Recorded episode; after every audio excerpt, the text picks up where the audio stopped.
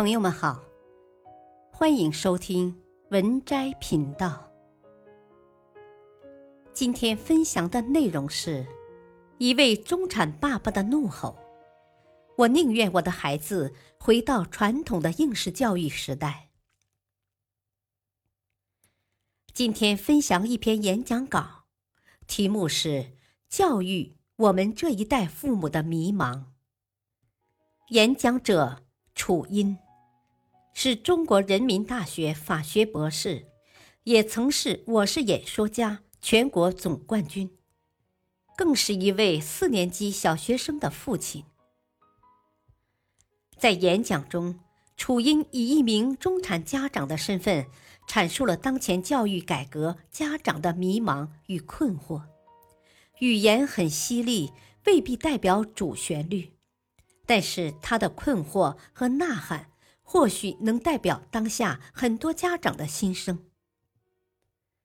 一，刚刚有人说心理教育很重要，生命教育很重要，一听我就浑身发麻，因为这些年教育改革的一个前提就是这个好重要，这个特别重要，我们来加一门考试吧。体育好重要，我们来考体育；美术好重要，我们来考美术。现在生命教育也很重要，你想干什么？教育改革讲了半天，怎么孩子越来越累了？因为哪个重要就要考哪个。我真的觉得好害怕，孩子老读书不搞体育，我们就来考体育。孩子老读书，没有时间学音乐，我们就来考音乐。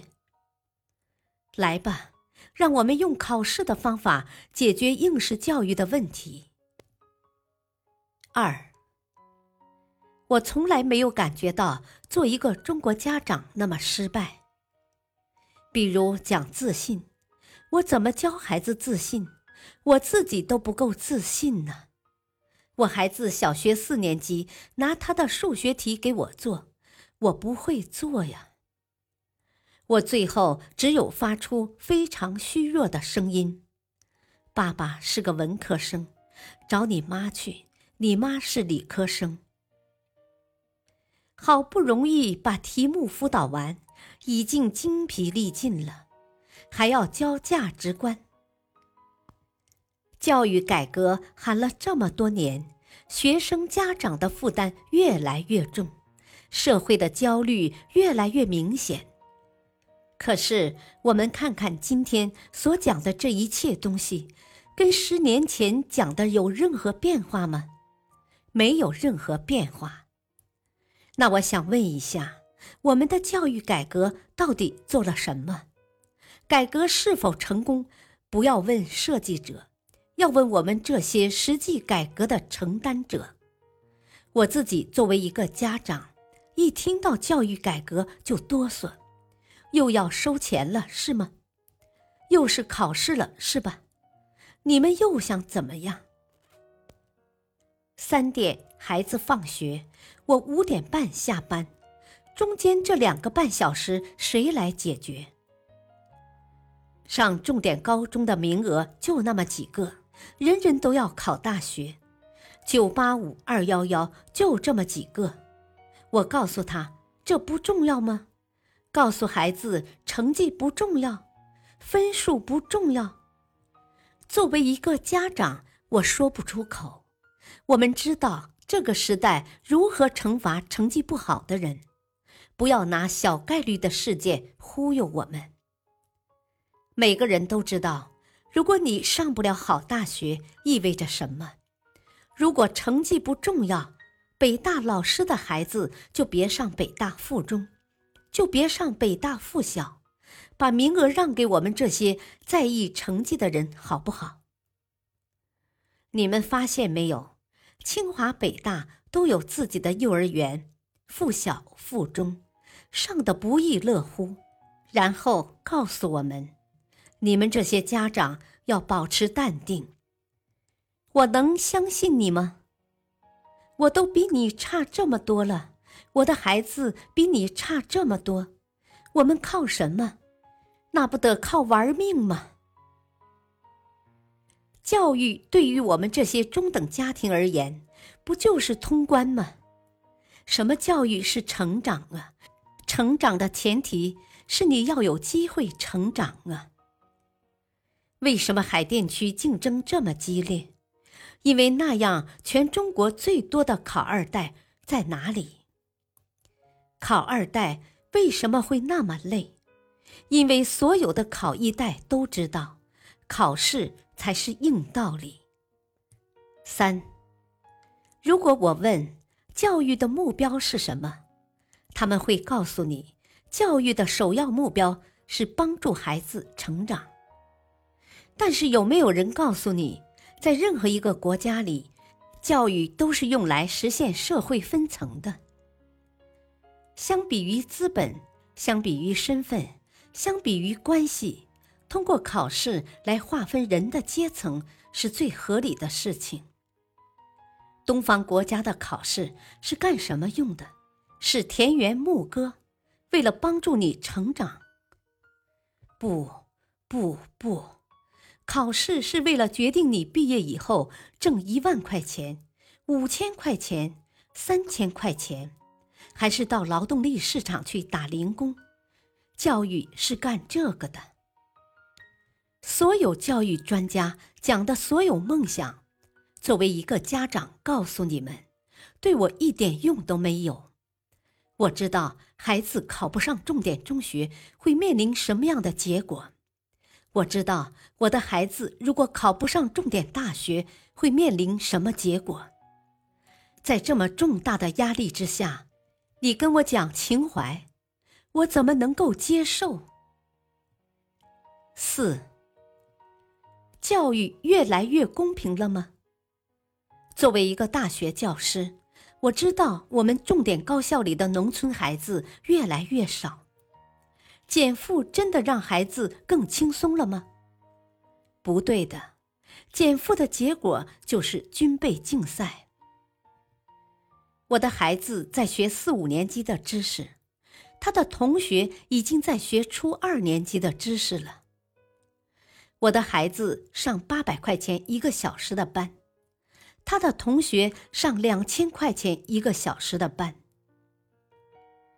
我的小学是无忧无虑玩过来的，现在我的孩子每天放学非常自觉的上辅导班写作业，为成绩焦头烂额，这就是减负的结果吗？在出口有限的情况之下，压缩公立教育的时间，减轻孩子在学校的负担，只会造成一个结果。大家掏钱去校外买。为什么现在农村孩子竞争劣势越来越大了？买不起呀，买不到啊！我今天不是以一个教育从业者的人员跟大家讲这段话，我是一个家长的名义讲这段话，因为我听了那么多的教育理念。却觉得跟我身边发生的事情没有任何关系。孩子变得更快乐了吗？父母变得更轻松了吗？素质教育除了增加了考试，还增加了什么？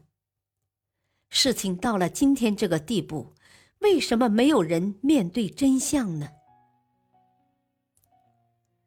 五，我非常困惑。我的孩子才四年级，还没有到初高中，我的万里长征才是第一步。我的精神状态就已经有些恍惚了。这个时代的教育到底是起什么作用的？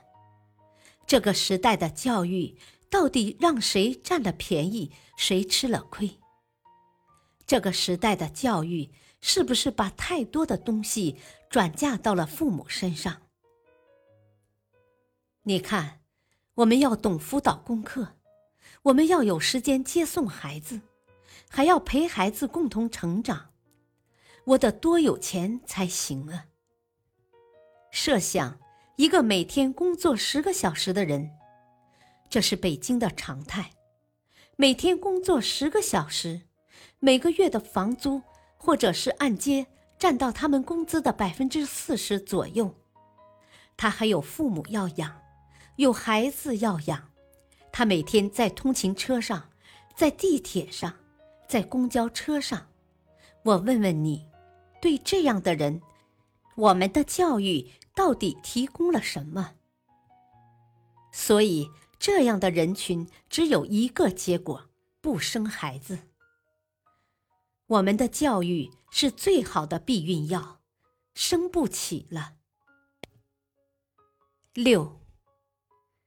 中国的教育改革到今天为止，如果没有勇气反思这十年来对家长造成的压力，如果没有勇气去面对现在真正学校课堂中发生的事情，那么我们的教育连最基本的诚意都没有，谈什么改革？